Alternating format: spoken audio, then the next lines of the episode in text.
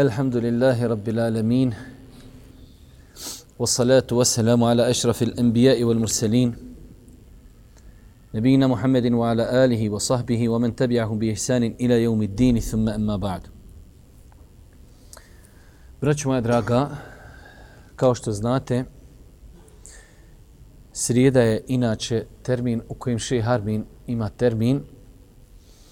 On i jest završio svoj ajde da kažemo, serijal čitanje tefsira Šeha Sadija, ali isto tako Šehe se ponovo razbolio i najvjerojatnije da će možda biti odsutan par mjeseci, tako je bar kazao da baš se ne osjeća dobro, morat će u bolnicu, možda i na operaciju, pa je isto spomenuo da ako Bog da svi dovite za njega. Pa ćemo mi po onom našem starom onaj receptu družit se koliko Allah Đelšanu nam dozvoli sa knjigom Rijadu Salihin. Mi smo jednom bili i počeli, pa šeh je na brzinu ozdravio, da on nama hoće opet ozdrav, da mi više i nema dnimo dersova. Ali u svakom slučaju, koliko god da bude, mi ćemo ako Bog da se družiti sa knjigom koju je Allah Đelšadu podario veliki, veliki beričet i blagoslov. mi kada smo, to je bilo možda čak neki prije dva mjeseca, ako ne i više, počeli se družiti sa Rijad Salihinom, ja sam govorio u jednom od predavanja o nekim odlikama te knjige, pa ćemo i sad samo nako na brzinu spomenuti, jer nerijetko se dešava da ljudi imaju kod kuće knjigu, a nisu svjesni blagodati te knjige i nisu svjesni njene vrijednosti. Pa primjera radi, Rijadu Salihin je knjiga koju je Allah Đelšadu podario veliki beričet i veliku proširenost kako kod uleme, tako kod studenata, tako i kod općih masa. S druge strane, prevedena je na mnoge jezike. Pa skoro, pa skoro ono, nije sad do te mjere, ali kao što kažu islamski učenjaci, u arapskom svijetu nemate kuće, a da nema tu knjigu. Pa već ako imamo tu knjigu u kući, onda je dobro da znamo komentar te knjige. Isto tako, svakako vi znate da je knjiga Rijad Salihin kod nas u Bosni štampana u više štampi.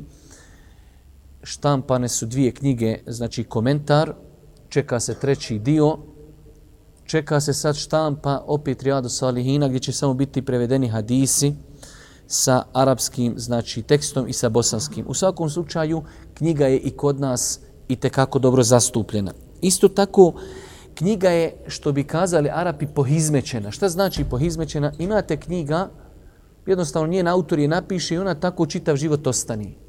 Dok imate druge knjige koje ulema posveti pažnje toj knjizi, pa neko je komentariše, neko napiše volarizaciju, neko napiše nepoznate riječi, neko je skrati, neko je prokomentariše i tako dalje. Pa ćete Rijadu Salih i naći u svim tim nekim segmentima da je ulema o njemu radila.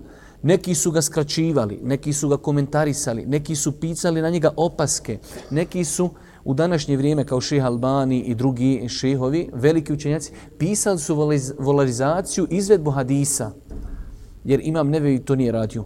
Pa je knjiga pohizmećena, znači na njoj imaš, kad uzmeš knjigu, možeš naći za nju komentare i mnoge neke druge koristi. Isto tako,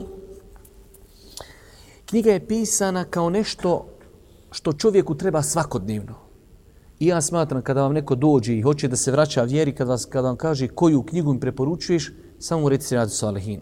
Ne znam da postoji bolja knjiga na bosanskom jeziku, a i na arapskom, čovjeku koji se tek vraća vjeri od ove knjige. Da i čovjek uzme jednu, dva put, tri put pročita, naučit će mnogo, mnogo toga o islamu. Isto tako, Hadisi, spomenuti u ovoj knjizi, jednostavno tako su odabrani da čovjeka odgajaju, da čovjeka podstiču na hajr. Jednostavno ti ne osjetiš čitajući te hadise da ti svoj život mijenjaš. Ha, danas čitaš hadise o vrijednosti posta, kažeš sutra ženi, ženo što misliš da postimo ponedljak i četvrtak. Naiđeš na, na hadise o vrijednosti komšije i tako dalje. Ti ne osjetiš da ti sebe odgajaš. A vjerujte, braću moja draga, danas je nama to najpotrebnije muslimanima je najpotrebniji odgoj. Najpotrebniji im je edeb. Pa znači čovjek iščitavajući ovu knjigu definitivno to postiži. Isto tako, velika većina ovih hadisa u Rijadu Salihinu, velika većina su jasni. Može i pročitati bilo koji insan, ne treba mu neka velika filozofija da to svati. Imaju hadisi koji se trebaju tumačiti, komentarisati. Nekada iz nekog hadisa će ulema spomenuti deset koristi, mi smo možda shvatili samo jednu korist. Ali generalno nisu to hadisi, imate nekad hadise, znači kako u fiku, tako u akidi, tako i u edebu, koji je teško shvatiti. Ti kad ga pročitaš, na prvi pogled ne možeš razumijeti. Pa ti treba ulema da ti pomogne u razumijevanju tog hadisa. Hadis Rijadu Salihina nisu takvi osim znači nekoliko njih. Isto tako mnogo se imam Ennevovi e, uzimao je mnogo hadisa iz Buhari i muslima. Pa se Rijad Salihin može smatrati jedan sažetak, ali jedan veliki sažetak Buhari i muslima. Iako je on i znači uzimao hadise iz Kutubu Sitte, malo je hadisa uzimao izvan, znači čet, e, šest hadijskih zbirki, Buharija Muslim, Tirmizija, Ebu Davud, Ibn Mađe i Nesaija, ali najviše hadisa uzmao iz Buharije Muslima. Pa to daje vrijednost knjizi, a rekli smo da imam Nevevi na početku knjige kazao da neće spomenuti u Rijadu Salihinu osim vjerodostojne hadise.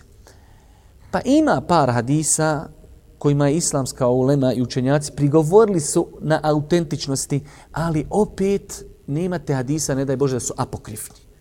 Ili nemate hadisa koji su žestoko, žestoko daif.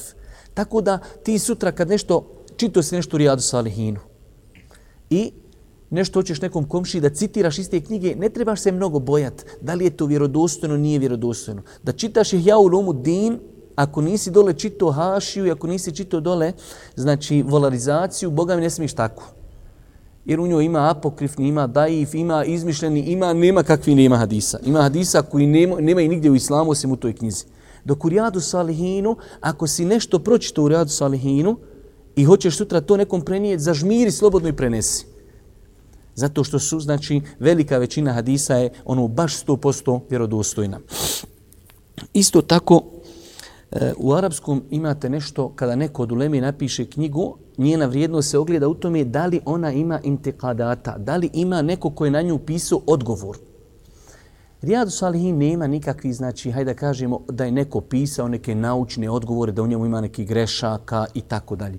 To opet daje vrijednost knjige. I na kraju, eh, E, Rijad Salihin je doista, doista poredan, znači njegov redoslijed eh, poglavlja, prvi dio knjige su kao vrijednosti, fadail, nakon toga dolazi zabrane, kad se čovjek znači odgoji, kad se uzdigne jedan visoki nivo, e onda dolazi znači da je spreman da prihvati i zabrane. Pa je znači knjiga, uh, hajde da kažemo, njen raspored poglavlja je izuzetno lijep. Mi ćemo, braćo moja draga, napraviti jedan kraći uvod u ovom drugom poglavlju. Prvo poglavlje je ihlas, najbitnije poglavlje i mi smo komentarisali u jednom cijelom predavanju ihlas, iskrenost. Drugo poglavlje je o teubi i pokajanju. Nemoguće je sve, znači večeras da uzmemo pa ćemo mi podijeliti znači ovo poglavlje za večeras, ako Bog da sljedeću srijedu da govorimo o pokajanju i teubi. Govoriti o ovoj tematici, ona, znači sama njena bitno se ogleda u tome da je imam nevevi odmah stavio na drugo mjesto. Nakon ihlasa, nakon što čovjek očisti svoj nijet u dijelima prema Allahu Đelešanu, jedna od najbitnijih stvari u životu jeste da ispravno svati moment pokajanja i teubi. Ako pridodamo na to činjenice našeg današnjeg vremena, pa primjera radi, imamo dosta pogrešnih ubjeđenja u pogledu teubi. Pa ću mi spomenuti, ako Bog da večeras i volio bi da to zapamtite, ali pošto znam da niste rođaci ni familija imamu Šafi, treba ćete to ako Bog da zapisat. Imamo neki 17 pogrešnih ubjeđenja vezani za teubu i pokajanje. Isto tako vidimo na, na terenu mnoštvo grijeha. Kod svih kategorija ljudi imate ljudi koji ne praktikuju islam i oni su u grijesima velikim. Imate ljude koji praktikuju islam i oni su u grijesima. Pa je veoma bitno onda govoriti o teubi i pokajanju kako bi insan ako Bog da, eh, hajde kažemo, rješavao se tih belaja. Pokajanje teuba, braću moja draga, vezano je za jedno od Allahovi Đelešanu imena. Allah Đelešanu, vi znate da imate jedno poglavlje, šest je ovdje radio dugo, ders Allahu, komentar Allahovi Đelešanu lijepih imena i svojstva. Jedno od Allahovi imena jeste Et Tewab.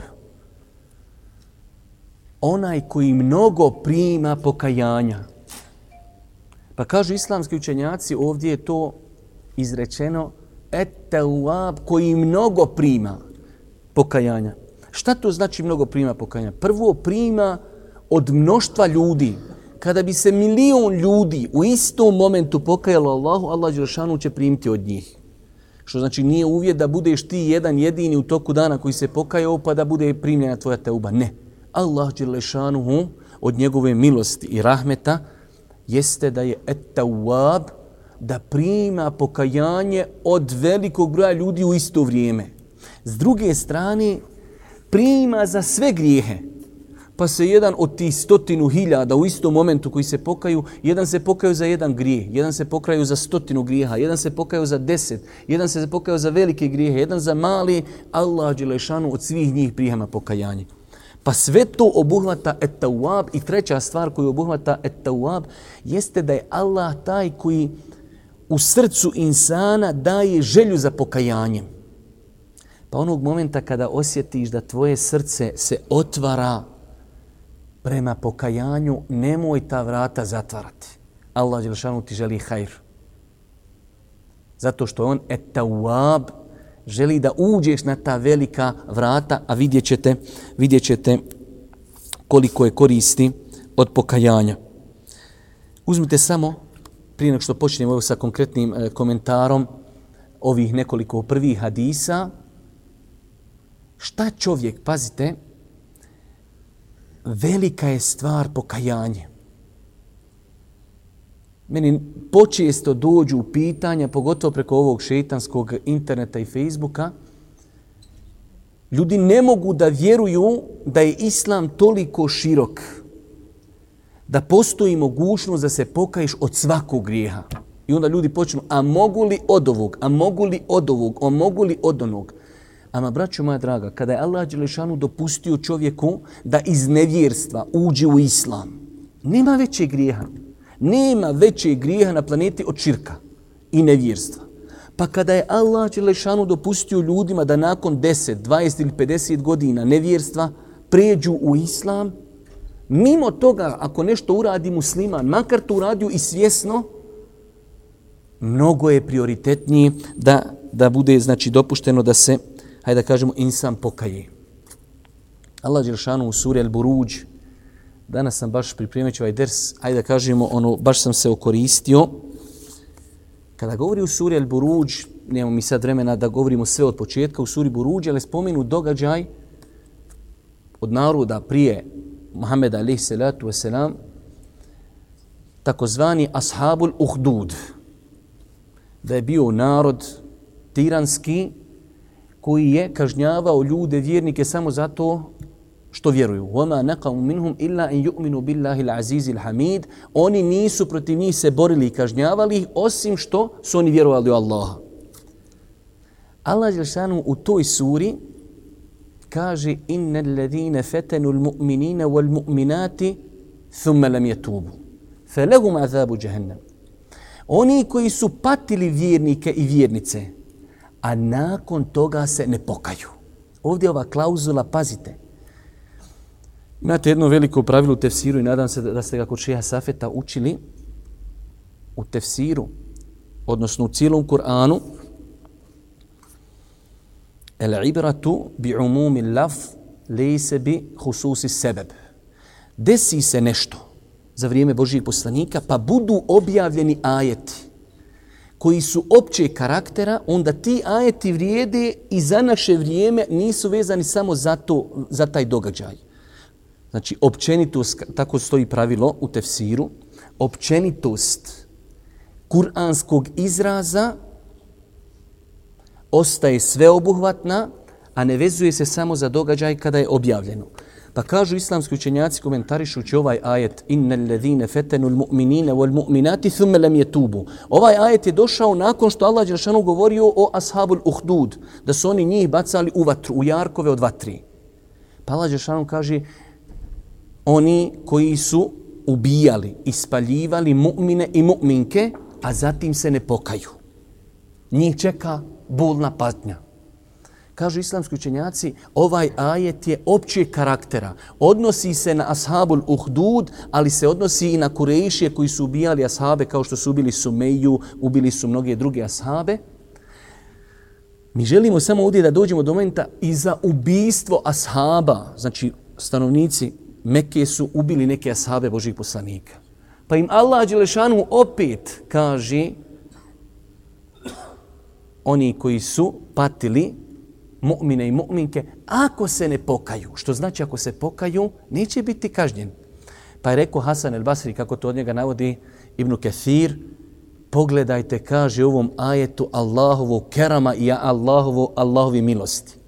Oni, kaže, ubijaju njegove evlije, a oni ih poziva na teupu i pokajanje.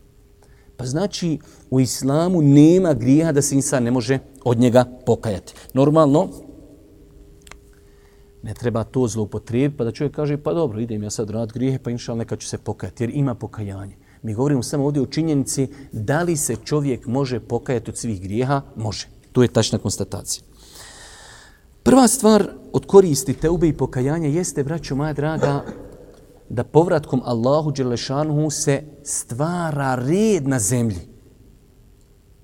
Isto tako, čineći grijehe, ljudi pravi fesad na zemlji. I ovo što vi danas vidite od razno raznih nekih stvari koji su čak i dunjalučkog karaktera, od bolešćuga, od poplava, to je sve kao plod ljudskih grijeha. Pa znači povratkom Allahu Đelešanhu ljudi obezbjeđuju sebi blagostanje. Isto tako put uspjeha prvi ajet koji je spomenuo imam en nevevi, jer on znači kada govori o nekom poglavlju, ako imaju ajeti koji govori o tom poglavlju, spomeni par ajeta, nakon toga spominje hadise. U, aje, u, u poglavljima kojima ima.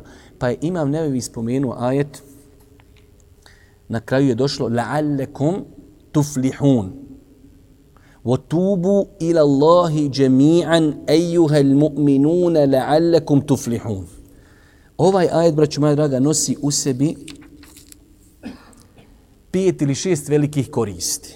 Vidite, jedan ajet, svaka riječ je korist. Subhanallah, lavim, šta vam je Kur'an?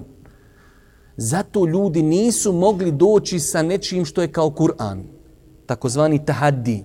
Allah je izazvao ljude da dođite sa Kur'anom koji ćete vi izmisliti. Saberite se i ljudi i džini. Pa nisu mogli.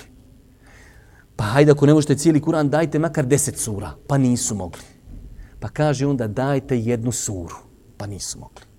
Pogledajte. وَتُوبُوا إِلَى اللَّهِ جَمِيعًا أَيُّهَا الْمُؤْمِنُونَ لَعَلَّكُمْ تُفْلِهُونَ Svaka riječ korist, ali velika korist. وَتُوبُوا Pokajte se. Naredbena forma u arapskom jeziku, tu ste učili sigurno kod šeha Safeta i kod šeha Harmina, osnova je, osnova je أن الأمر للوجوب. Svaka stvar u islamu kada dođe u naredbenoj formi, ona je u osnovi vađib. Allah Žešanu ovdje kaže وَتُوبُ Pokajte se. Pa naredbena forma, znači teuba, pokajati se je vađib, obaveza. To je jedna velika korist. Pokajanje je obaveza. Ila Allahi, pokajte se Allahu.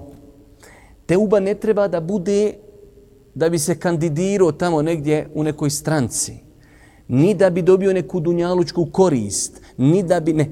Ila Allahi, teuba treba da bude radi Allaha.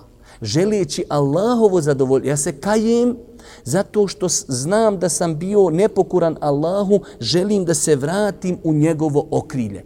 Pa teuba treba da bude iskrena radi Allaha. Ne da bi se zaposlio, ne da bi se kandidovo, ne da bi se oženio, ne da bi se negdje lažno predstavio, Pa znači pokajte se Allahu.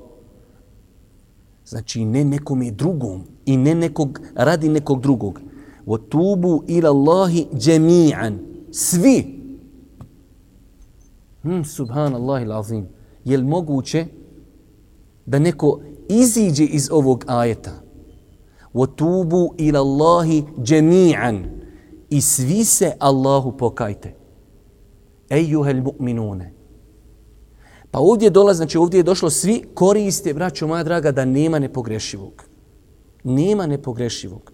O tubu koriste naredbena forma. Ila Allahi, Allahu se pokajte. Džemi'an, svi. Ejuhel mu'minune, ja rab. Kako ne bi insan shvatio, pa dobro, ja sam klanjam, postim, žena pokrivena i tako, šta ima meni neko pričati o teubi? O mu'mini, ne kaže se o griješnici, o fasici, o pokvarenjaci, o mu'mini. Pa to je velika korist koja u čovjeku ubija kibur.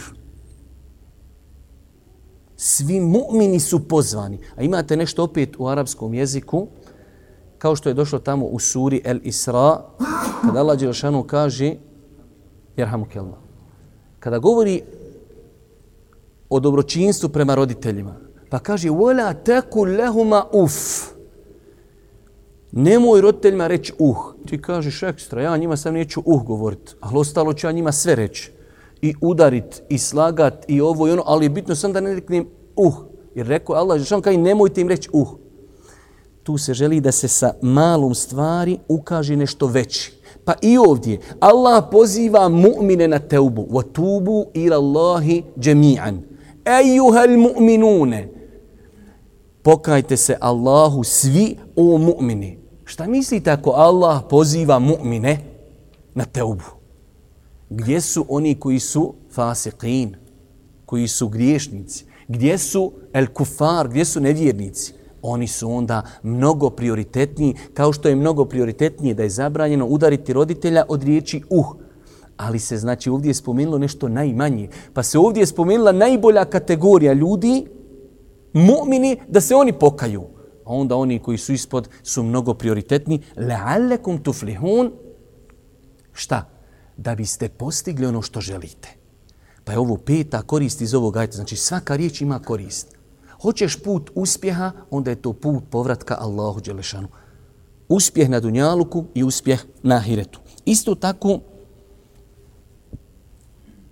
od koristi pokajanja, jer mi sad nabrajamo koristi pokajanja, jeste da je Allah Đelešanu insan, ako se istinski pokaja, imam nevevi je počeo sa tim da je spomenuo uvjete da bi teuba bila ispravna, pa kaže Velik broj ljudi hoće da se pokaje, ali ne zna kako da se pokaje i ne zna uvjete. Velika je stvar da ti radiš 30 godina grijeh i imaš mogućnost da se kutarišiš tu grijeha. Nelogično je to bude bez ikakvih uvjeta, braću moja draga. Pa prvi je uvjet da se odma prestani sa grijehom. Čovjek je saznao za neki grijeh i da odma prestani sa njim. Druga stvar, da se iskreno pokaje Znači, činio sam nešto, došlo je vrijeme, istinski okrećem novu stranicu u svome životu, vraćam se gospodaru. I treća stvar, da čovjek čvrsto odluči, neću se nikada vratiti. Čemo govoriti poslije o tome šta ako se vrati. Ali u startu on je čvrst. Neću se nikad vratiti tom grijehu. Čovjek, ne daj Bože, konzumirao alkohol. Saznao da je to haram, prekida to, kaje se u svom srcu što je to radio i treća stvar, neću se nikad tome vratiti. To je ako je grijeh između insana i gospodara. Ako smo radili grijeh prema komšiji, prema rođaku, roditelju, opsovali, uvrijedili, potvorili, ukrali i tako dalje, ako je to samo znači uvreda, onda treba tražiti halala. Ako je materijalno, onda to treba izmiriti da bi teuba bila potpuna. Isto tako, blagodati Dunjalučki. Vi ste vidjeli u suri Nuh, kada su došli poznati onaj događaj, i ja sam ga neki dan i eto objavio na onaj Facebooku, prenešen, prenešena je ta predaja kod imama Kurtubija, da je došao čovjek kod Hasan el Basrija. Pa mu se požalio, nema djeci. Kaže, samo istigfar. Drugi se požalio na sušu, kaže samo istigfar. Treći se požalio bašta, kaže nema, nema, nema roda u bašti, kaže samo istigfar. Četiri se požalio nema djeci, nema znači poroda, kaže samo istigfar. Pa ljudi kažu, u tebe sve po istikfaru, tako je najlakše biti ših. Samo po istikfaru, šta god ti kod je samo kao istikfar. Pa kaže, zar nije Allah Đelšanu rekao, فَقُلْتُ اسْتَغْفِرُوا رَبَّكُمْ إِنَّهُ كَانَ غَفَّارًا يُرْسِلِ السَّمَاءَ عَلَيْكُمْ مِدْرَارًا وَيُمْدِدْكُمْ بِأَمْوَالٍ وَبَنِينَ وَيَجْعَلْ لَكُمْ جَنَّاتٍ وَيَجْعَلْ لَكُمْ أَنْهَارًا مَا لَكُمْ لَا تَرْجُونَ لِلَّهِ وَقَارًا فَقُلْتُ اسْتَغْفِرُوا رَبَّكُمْ Pa je rekao, tražite oprost od Allaha. Innehu kana gafara, on će vam oprostiti. Yursili se ma'alikum midrara, pa će vam dati obilne kiše. Wa yumdidkum bi emualin wa banina. I pomoći će vas i metkom i djecom. Fali ti para, ne ide gdje god zakopaš nešto slabo. Teuba. Teuba. Teuba. Nemoj gasiti jezik. Nek ti je jezik neprestano. Estagfiru, estagfiru, estagfiru. Prvi hadis koji je spomenuo, imam nevi u ovom poglavlju, jeste da je Boži poslanik, a on je bio poslanik. Bio je znači onaj kom je Allah oprostio i ono što je uradio prije i poslije, kaže ja se tako mi Allaha u toku jednog dana pokajim Allahu i tražim istikfara 70 puta. Ako je poslanik 70, koliko bi mi trebali puta? Minimalno 700. Ali daj nama da odbijemo onu de, nulu, daj nama 7 puta dnevno. Njemu oprošteno. Pa 70 u drugom rivajetu 100. Ali gledajte gdje smo mi. Isto tako od plodova pokajanja jeste nešto što, što se ne može opisati, nešto što se ne može procijeniti. Da insan nakon što je bio u jednoj znači skupini koja je nekad prokleta, nekada daleko od Allaha Đelšanu, dolazi u skupinu osoba koje Allah voli. Znate koliko, je, koliko nama znači na Dunjalku da ti dođe neka osoba i ugledna osoba. Šta mislite kada bi neko noćas na televiziji, predsjednik bilo koje državi spomenuo tebe i kaže, znaš šta je, Pezić je moj jaran, ja njega volim. Pa ja bi ošao kući ko helikopter čovječe, ja bi letio, ne bi hodao po zemlji, koliko bi to meni bilo drago. Inna Allahe yuhibbu tawabin. Allah voli pokajnike. A Allah tebe nije potreban ali te voli onog momenta kada se vratiš Allahu Đelešanu. Pa kada insan ne bi imao nikakvu korist, dunjalučku, ni djeca, ni metak, ni kiša, ni ovo, ni ono, ni oprost grija, osim da budeš u kategoriji ljudi koji Allah voli, to je dovoljno. Isto tako,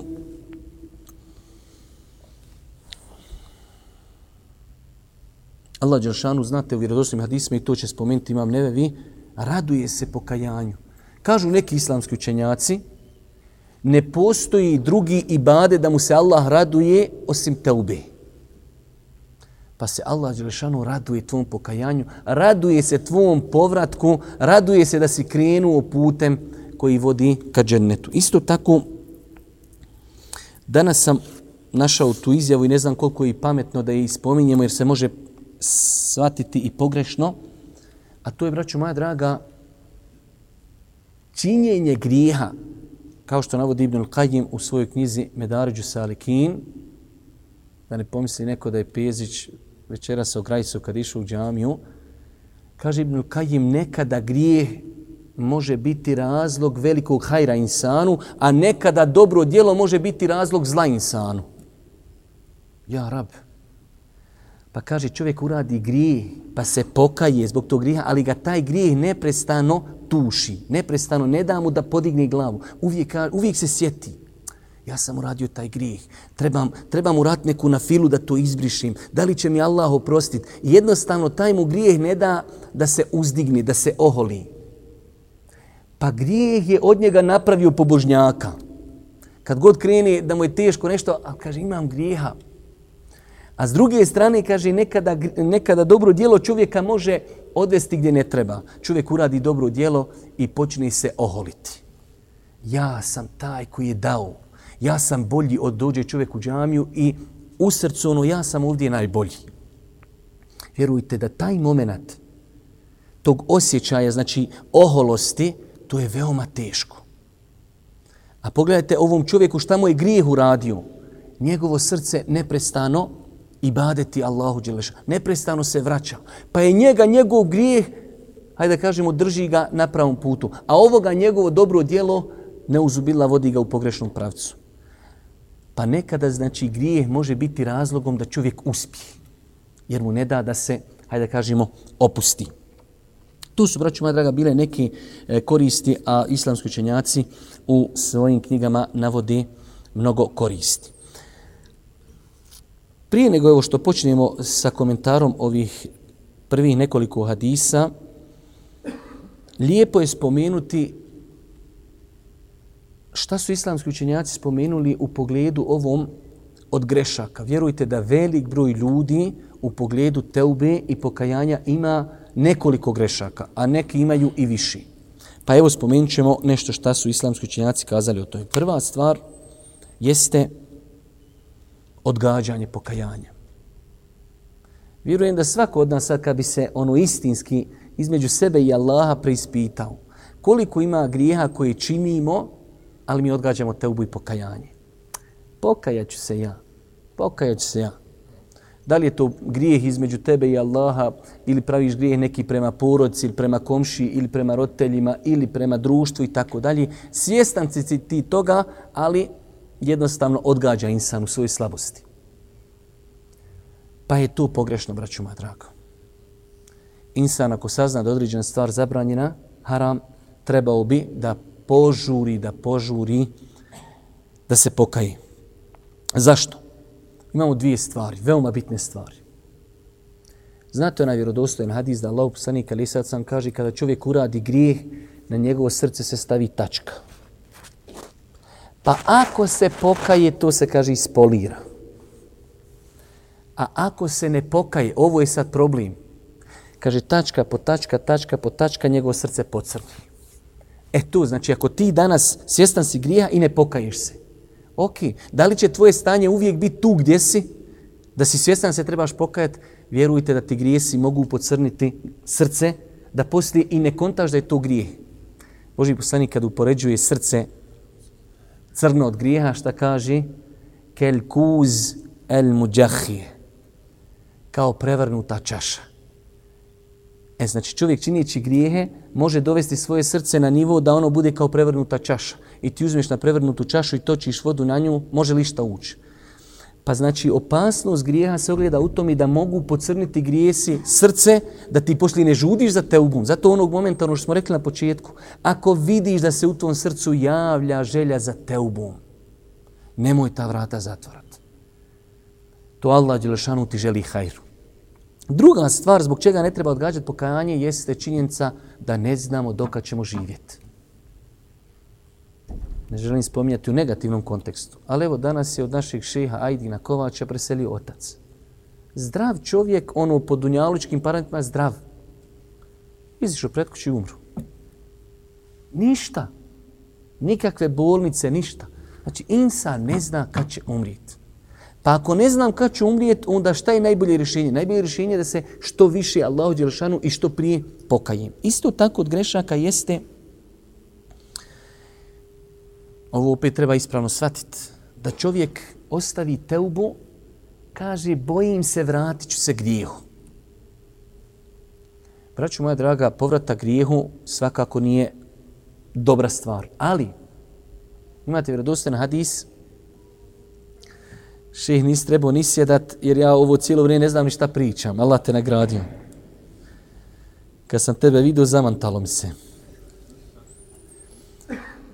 Znači, braćo moja draga, ostavljanje grijeha, odnosno povrata grijehu, nije dobra stvar. Ali kad bi uzeli ko je bolji, insan ko radi grijeh i kaže neću se kajati zato što se bojim povratka grijehu ili insan koji učini teubu, pa u svojoj slabosti nakon određenog vremena se vrati grijehu. Ko je bolji? Ama bolji je ovaj hiljadu puta. Boži poslanik Ali sam sam kaže u vjerodostojnom hadisu, hadisu od Skuciju, kaže, rekao je uzvišeni Allah. Moj rob je učinio grijeh, pa je rekao gospodaru, oprosti mi. Znajući da ima gospodara koji prašta i koji kažnjava za grijehe, pa mu gospodar oprosti.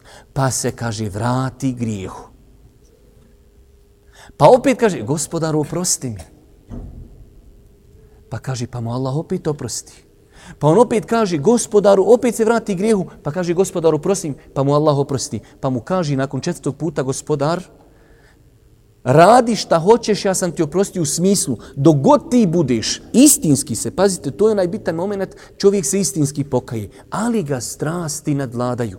Ja znam, vjerujte mi da jesmo iskušani time da nas ljudi kontaktiraju. Pogotovo kad su u pitanju poroci. Duhan, samozadovoljavanje, onanisanje, pa blud, gledanje pornografije. Vjerujte, to je, to je droga. Čovjek njega boli što on radi grijeh i on kaže neću više. I plači, i boli ga, i pokaje se. Ali nakon heftu dana droga jednostavno vrati se. Taj insan u njemu ima hajra. Onog momenta kad kaže nice više kajat u smislu idem ratno stop grijeh, tada ga je šetan pobjedio. Pa znači greška je donijeti ono, neću se pokajati, možda ću se vrat grijehu. Ne. Insan treba da odluči čvrsto, ja neću se vrat grijehu. Ali da se vrati grijehu, opet obnovi teubu pokajanje i idi dalje. Isto tako imate ljudi, kaže ja sam uradio sve što se moglo uraditi. Toliko je bio čestit. Kamo sreće da kad hoće u islam muž da uradi sve ibadete koji se mogu raditi. Kaže što sve što ima grijeha ja sam uradio. Nemoguće kada meni gospodar oprosti. Inna Allahe jagfiru dhunube džemija. Allah oprašta sve grijehe. Sad pitaj na nama koliko smo spremni da se pokajemo, koliko želimo da vratimo se u normalan život. Ali to, da li možemo da, se opro, da nam se oprosti, da se pokajemo svih grijeha, oko toga ne smijemo razmišljati. To što nama šeitan došaptava, pa ti si radio, pa kako, o, to je nešto drugo.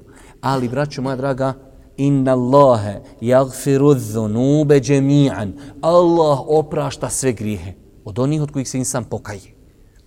Pa bez obzira koliko insan imao prošlost, rekli smo, ne treba vam, vjerujte, piti alkohol, ostaviti namaz, ukrasti, to je daleko, daleko manji grijeh nego da čovjek ne uzbila čini nevjerstvo. Pa je Allah dopustio nevjernicima da se pokaju, da konvertiraju. Pa ako je njima dopušteno, zašto da ne, ne bude dopušteno i drugim ljudima koji su radili manje grijehe od toga? Isto tako, određen broj ljudi, što je nekad dijelimično i razumno, ali neopravdano, odgađa pokajanje gledajući šta će ljudi o njemu reći.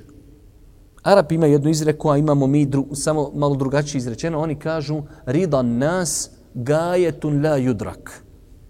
Zadovoljstvo ljudi je nešto što se ne može postići. A kod nas se kaže kako? Nije se rodio koje je narodu ugodio. Ti, paša, kad si loš, ima ljudi koji kažu ne veljaš. Ti, kad si dobar, bit će ljudi koji će reći ne veljaš. Znači ti nikad nisi bio da, da ti svi kažu valjaš. Ti kad si bio loš, oni dobri su vikali, ja, ja, ja, ja kriminalca, ne mreš od njega ostati. Kad budeš dobar, oni šetani što hodaju na dvije noge, on će ti vikat, eno vidiš, on dojuče bio u jarku, danas hoće u džamiju. Znači, mora biti da nekom niješ moći ugoditi. Ama onda šta je najbitnije? Ma najbitnije je da ugodim svom gospodaru. Najbitnije da se ja borim za svoj džennet. Najbitnije da ja odim na ahiret bez grijeha. To je najbitnije.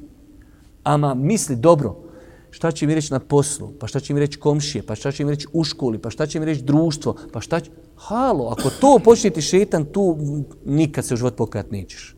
Ne, nemoguće. Pa znači, insan svakako, vi znate da smo mi kroz desetine dersova uvijek smo rekli insan svoje postupke treba da vaga, da u društvu ne strši. Ali kad su pitaju neke stvari, to se samo odraži i završena stvar. Isto tako,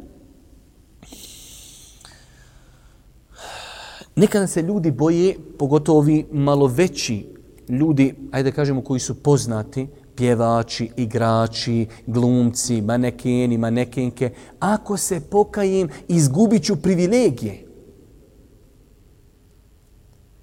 Braćo moja draga, ima li veća privilegija nego da bude u skupini koju Allah voli? Ima li veća privilegija da hoće da bude u Allahovom zadovoljstvu i želi ahiret vječni? Na dunjalu kakva god da je privilegija, kad odeš u kabur, ta privilegija pristaje. Pa zar moguće, ali džabaj, vjerujte da imate ljudi, ja znam neki ljudi, njemu njegova karijera ne da da se pokaji. Zato što je poznat šta ću ja ako se pokaji. valjam klanja, tako je žena treba nositi hijab, ovaj treba na džumu, kako ću ja to izvest? Pa mu njegova karijera to ne da. On misli da će to izgubiti. Allah poslani kaže u jednom hadisu, oko njega ima razilaženja ovaj ovakav izraz, a ima drugi hadis sa ispravnim znači, lancem prenosilaca u malo različitom izrazu. Men terake še'en lillahi awadahu Allahu khayran minhu ko ostavi nešto radi Allaha, Allah će mu to nadomjestiti nečim što je bolje od toga. Ima, ovo je znači hadis, oko njegove radostojnosti ima razilaženje. A ima drugi hadis kod imama Ahmeda gdje Allah Đelšanu kaže ti nećeš ništa ostaviti radi Allaha, a da ti to Allah neće zamijeniti nečim što je bolje po tebe od toga što si ostavio. To je hadis vjerodostojan. Ali onaj hadis se više citira pa sam ga zato ispomenuo. E sad neko dođe i kaže ja sam bio pjevač ili je bio glumac ili je bio poslovo sa drogom i tako dalje. Nemojte se ništa iznenati. Da vidite kakvi u nas bude pitanja da Allah saču. Ja sam neki dan nazvala me jedna žena kad je ona rekla šta joj čovjek radi prekide. Prekide veze. Je rekao, alhamdulillah, neke prekinulo. Poslije ona opet nazvala, rekao, dobro, čuo sam ja šta on radi, ne moraš više ponavljati, jer čuju ovi što prisluškuju, doći vam poslije onaj, ganjati čovjeka, da rekao vam spomenimo propis oko toga. Pa imate, znači, razno raznih e, grijeha gdje ima privilegija, gdje ima, znači, ugleda, gdje ima mnogo toga koristi, čovjek treba da zna ko to ostavi radi Allaha, Allah će mu to nadomjestiti sigurno. E, A problem je kod nas šta? Problem je što mi hoćemo, ja sam bio pjevač i zarađivo sam 20.000 za jednu noć. E ja bi sutra počnem klanjati i da ja u džami sad za svaki namaz dajem po 5.000. Jer van sam za zarađivo 20, e sad bi trebao jer Allah će mi nadomjestiti nečim što je bolji. To je za me 25.000, u njega nema ništa bolje od 25.000 i on to odmah fino podijeli pet namaza, popet 25. Prvi dan dođe u džamiju, u nije dobio 5.000 u, pa Allah mi je obećao da će mi zamijeniti, ne zamijenim se ništa. To je neispravno razumijevanje vjeri. A uvodahu Allahu hajram minhu. Allah će mu to nadomjestiti nečim što je bolji. Ne zna insan šta je bolje za tebe. Možda će ti dat da tvoja djeca budu zdrava. Da će tvoji djeci iman. Imaš tamo čovjeka mašta da mu dijete bude pokorno i da bude tvoje dijete pokorno ide u džamiju, klanja, čerka pokrivena, ne krade, nije kriminalac. Možda ti je tu Allah dao. Možda ti je dao u zdravlju. Prođe tri godine, nijednom nisi još u doktoru. Možda ti je dao beričet. Dao ti je beričet u zdravlju. Dao ti je beričet u imetku. Dao ti beričet u ponašanju. I mnoge druge stvari. Allah će ti to nadomjestiti. Ako je Allahov poslanik, onaj koji ne govori po hiru svome, rekao da će to Allah insanu nadomjestiti, on će mu to nadomjestiti. Da li ćeš ti to razumjeti ili nećeš, to je druga stvar. Možda ti to Allah nadomjesti, ali ti zato što život gledaš kroz lijevak, oni 20.000 maraka, ti to ne možeš razumjeti. Nadomjestio ti je time što si u kategoriji oni koji Allah voli. Nadomjestio ti je što je te izveo na put, Jer od Allaha je uputa. Izveo te na put koji vodi ka džennetu. Šta se može pored sa džennetom? A ne, da, ako ja nid zarađija 20.000, men to ne broji se, pusti to peziću šupljak. Pa znači, braću moja draga, insan treba da zna da kada se pokaje da će mu to Allah nadomjestiti. Ali određen ljudi, broj, broj ljudi ostavlja teubu bojeći se za privilegije. Isto tako, određen broj ljudi ostavlja pokajanje zato što se oslanja na Allahu milost. Ma kažeš, znam ja sve ovo što radim grija, ali Allah je milostiv. Allah je milostiv i sto posto je milostiv i ne smijem u to sumnjati, ali Allah žestoko kažnjava isto.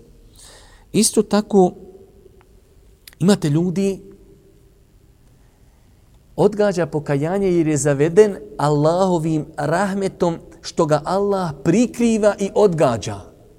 Čovjek kaže, vidi, ja jednu noć činim grijehe, sutra nikakve kazne. Ono nije, nije bio za, ko za vrijeme Nuha, nismo potopljeni, nije, nisu tajre neba bil, nisu ptice me pogodile u glavu s kamenjem, nije bilo ništa. Ha, jednu noć, drugu noć, treću noć, just ovo ekstra. I još šta više, ne zna se za mene da činim grijehe. Ja u cijelu noć tamo gledam neke serije, filmove, porno, ovako, onako, ništa. I onda insan, to insana, to insana, ajde da kažemo, opusti. E, braću, moja draga, znači, kaže Allah poslanik ali se sam kada vidite da Allah svome robu daje dunjaluk a on ga koristi na neispravan način u zlo znajte kaže da je to isti drađ. Isti drađ je uvlačenje. Neka da još da još da još. Vidjeli ste oni koji su sa sela pa kad ovca ili krava uđe u tuđi, pa prvo ispod dofaća ispod ogradi, dolko, pa ne može, pa jezikom, pa sve, ali kad prikoraci, ode tamo upo njive i jede tuđu djetalnu. E tako i insan. Grijesi, pomalo grijesi, a vi što je fino, radim grijehe, niti ko zna, niti ima kazne, niti me kamenje gađa, niti je potop, ni ništa, ekstra ovako. To je isti drađ. Da, da, da ama apsolutno zaradiš tu kaznu. Isto tako, zato nemoj da se čudite, kaže, tobe ja rab, ja klanjam i žena pokrivena i dajem zekijat, a vidi komšije, pjan, ni na Bajram ne dođi, ali u njega kuća, auto. To je taj tako mi Allah iz Hadisa. Allah mu povećava da laleti zabludu. Allahom se kuni. I on sam kaže, vi što je, kaže, ni ti idem u džamiju, ništa, pare same dolazi. Allah mu time povećava dalalet i zabludu. Već tvoje je da skontaš da ti ne budeš takav. Da ne daj Bože da Allah ti daje meta kad ti ga trošiš u haram i ne, ne primijetiš da si u belaju. Isto tako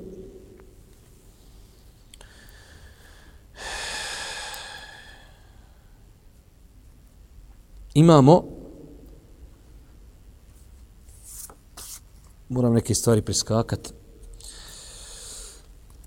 Jedna interesantna stvar, a volio bi da i razumijete, a malo je teško razumijete, a nadam se da ćete razumijeti. Znači smo par stvari poteški spominjali. Od grešaka u pokajanju jeste i to da ljudi rade neki grije, pa zato što se nisu pokajali, ljude ne odvraćaju od tog grijeha. Hm, šta to sad znači? Ja znam, braću moja draga, imate kuranske ajete, lime takulune mala tef'alun, zašto jedno govorite, drugo radite? Imate hadise gdje Allah poslani kaže, posebne prijetnje se prijeti čovjeku koji poziva ljude u hajr, a on ga ne radi i odvraća ljude od zla, a on to zločini. Ok, to je jedan princip u islamu, naređivanje na dobro odvraćanje od zla.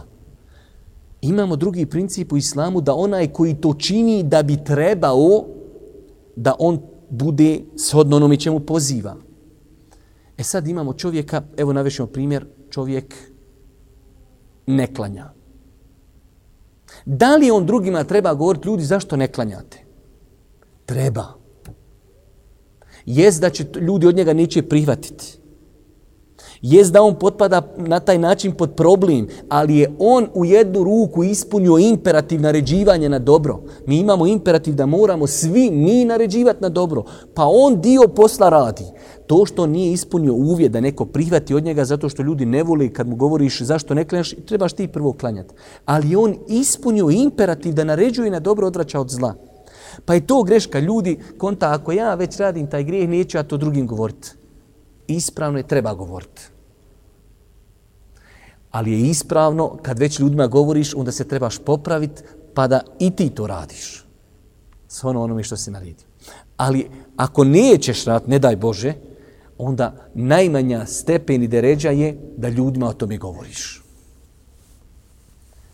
Jest da to ljudi ne vole, ljudi to ne prihvataju, ali znači morate shvatiti da su to dva principa u islamu, nisu jedan uz drugi vezani. I danas sam o tome, vjerujte, mnogo čito, bojići se da vam večeras ovdje nešto ne reknem što je neispravno. Pa mnoga ulema, znači današnjici, davala je fete o tome da čovjek, iako radi određeni grijeh, treba ljude da poziva da oni ostavi taj grijeh. Ili, to je tada malo je lakši, E, da čovjek ne radi određena dobra djela, a druge poziva. Čovjek ne može ići na hađ, nije para, ali drugim ljudima kaže što ne idete na hađ. Ili ne posti ponedjeljak i četvrtak, ali kaže ljudima znate li koliki je sevav da se posti ponedjeljkom i četvrtkom i tako dalje. To je jedan stepen niži, ali je gori stepen, gori stepen je onaj stepen, znači da čovjek ljude poziva u hajr, a on čini grijehe. Isto tako, imate ljudi od grešaka u pokajanju jeste on ako radi jedan grijeh, onda kaže pa kad sam zaglibio, nek zaglibim do kraja. Što je neispravno. Čovjek može raditi jedan grijeh, a u drugom momentu biti, ja sam to jednom ovdje naviodio, pa imali smo eto oni ljudi koji su to pogrešno isvatili. Pazite, bilo je asaba koji su imali određeni pri sebi grijehe koji su radili skoro pa kontinuirano. Bilo je asaba koji su kontinuirano pili alkohol, nisu to mogli ostaviti. Isto tako insan, dobro, ako čovjek ne može ostaviti duhan, ne može ostaviti, ne daj Bože, gledanje Sirija ili nečega lošeg, da li to znači da trebam i krasti, i piti, i, i, ne. Ako imaš problem s jednim grijehom, ostani na njemu. Ali ne da ono čovjek, ma mene znaju da sam takav i mogu, mogu sve raditi. Ne. To je greška. I to greška u pokajanju i teubi. Isto tako, od grešaka u teubi jeste gubiti nadu da će se neko pokajati. To je od grešaka u teubi. Ma kaj, ma nemoj njemu ništa pričati. Nemoguće. Pričaj zidu, zid će prije početi klanjati nego on. Znam ga, kaže, kako se rodio, do danas dan, taj čovjek ne zna kad je Bajram. Ne da ne klanjam, ne zna kad je Bajram. To je neispravno, braću moja traka. To je od grešaka u teubi. Čovjek treba sa svakim lijepo, svakoga treba u granicama opet e, vremena, prostora i a, okolnosti, ali ni u koga ne treba gubiti nadu. Hajrukum fil džahilije, e, eh, hajrukum fil islame, hajrukum fil džahilije. Najbolji od vas u džahilijetu su najbolji u islamu, ali ima ona klauzula. Iza fequhu, kad se poduči vjeri. Pa tako da neko ako je bio jak i jak u smislu bio baš nezaustavljiv tamo, on ako samo svati istinu, on će biti khairi inšala, jer je to percepcija tog čovjeka. Imate ljudi, ona koji u džahilijetu znači ja sam prihvatan da budem najbolji. Oni u islamu, kad uđu u islamu, on samo hoće da bude najbolji. Jer on takav, tako živi čovjek. Sam ga treba preokrenuti, plus i minus mu zaokrenuti, završena stvar. Ali on uvijek hoće da bude prvi. Pa znači ne treba gubiti nadu da se neko može pokajati. Isto tako, činjenje grijeha je greška od pokajanja, da činjenje grijeha nije razlog da čovjek javno čini grijehe. Ok, ne mogu se ostaviti određenog grijeha. Dobro. Greška je taj grijeh raditi javno. A nažalost, danas imamo velik broj ljudi, pa kaže kad zna Allah, Đelešanu, nek znaju svi, šta me briga. I uslikaj se na moru, selfie i na, na Facebook tuti. To je grije. Nemoj drugima kazivati. Svi, kaže, ljudi iz mog umeta će uti u džennet. Ili muđahirun, osim oni koji rade javno grijehe. Pa javno grijehe činti je deređa i stepen gori od samog činjenja grijeha, veći. Pa ako čovjek već radi, ne daj Bože, grijeh, to ne znači i nije a priori trebam ga raditi javno. I za kraj, znači za kraj,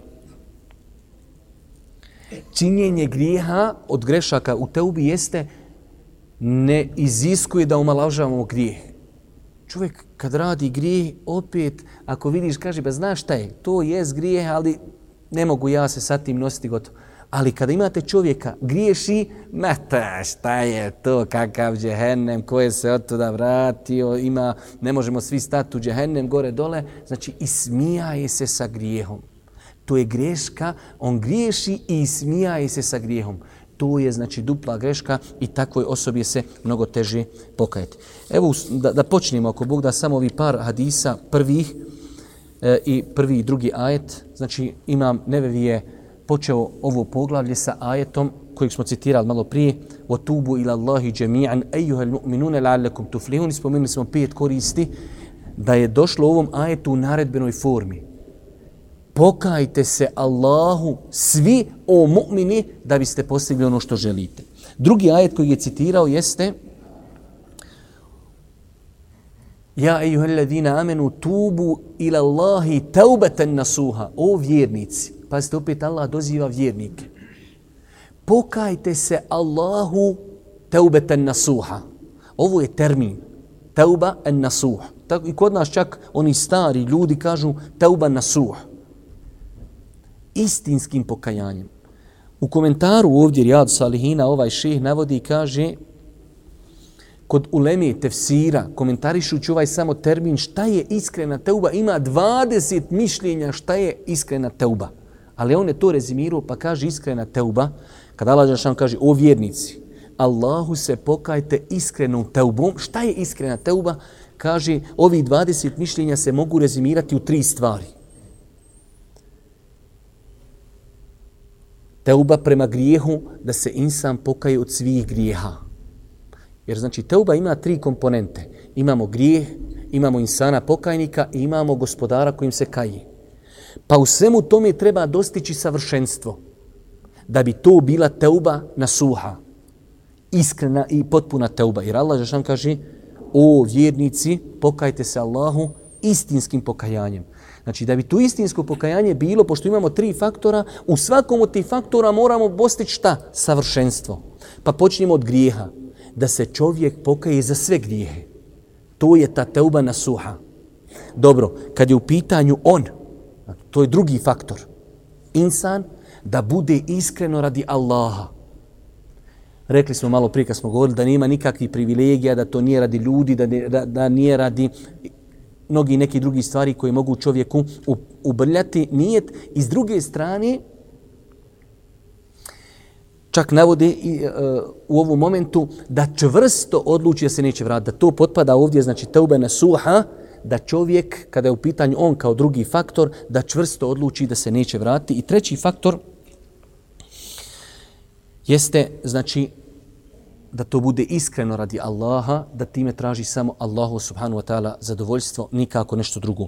To je, znači, braću moja draga, nešto rezimirano u komentaru ovog kuranskog ajeta, a, znači, autor ove knjige navodi 3, 20 mišljenja šta znači istinska teuba, ali rezime je da istinska teuba, pošto teuba ima tri komponente, ima čovjek, ima grijeh, ima gospodar kojim se kaje, kad su u pitanju grijesi da se pokajemo od svih grijeha, kada je u pitanju insan da čvrsto odluči, čvrsto da se neće vraćati tim grijesima i zadnja stvar kada je u pitanju gospodar da njegova teuba bude istinski radi Allaha. Ne znam koliko ima i, i potrebe, ali evo, po, čisto radi beričeta, imamo dva hadisa koja su dva rivajeta. Kaže Allah poslanik ali sad samo u hadisu je Buhuriri, tako mi Allaha, ja zatražim oprost od Allaha i kajem mu se više od 70 puta na dan pa se Allahu poslanik zaklinje. Tako mi Allah. Ja se Allahu u toku jednog dana pokajem više od 70 puta. U drugom rivajetu, znači, koji je citirao ima Ennevi, kaže se, rekao je Allah poslanik, ali sam, o ljudi, pokajte se Allahu i tražite oprosta od njega, jer zaista ja to uradim stotinu puta u jednom danu. Pa znači, braću moja draga, i time ćemo završiti ovo naše sjelo, jer su nam počele od džematlije dolaziti da nikoga ne uznimiravamo. Ako se Allahu poslanik, kao neko kome je Allah Đelešanu oprostio i ono što je uradio i ono što će uraditi, kajao Allahu Đelešanu 70 ili stotinu puta u danu, ne u godini, ne u životu, u danu. E gdje smo mi od Allahu poslanika, griješnici koji svakim danom samo Allah Đelešanu zna koliko uradimo grijeha. Pa najveću korist koju trebamo uzeti iz ovih hadisa jeste da nam Boži poslanik bude uzor. Pokušajte, ovo je završna stvar do sljedeće, inšala, do sljedeće srijedi, pokušajte svoj život, praznine svoga vremena popuniti stikfarom. Vidjeli se tamo u suri onoj Nuh, فَقُلْتُ اسْتَغْفِرُوا رَبَّكُمْ إِنَّهُ كَانَ غَفَارًا tražite od Allaha oprost. Pa da vidite Allahu beričet, primijetit ćete to be Arabi nemoguće, osim da primijetite beričet u svom životu. U imetku, u porodici, u supruzi, u djeci, što više istighfara. Voziš auto, jel teško auto voziš? Estagfirullah, estagfirullah, estagfirullah. Ali istini, ne samo da to bude jezik, ne. Teuba je znači srčani ibadet. Estagfirullah, ja rabu radio sam grijeh, a toliko je Allahovi blagodati prema meni, toliko je nijameta, toliko je, a ja opet činim grije.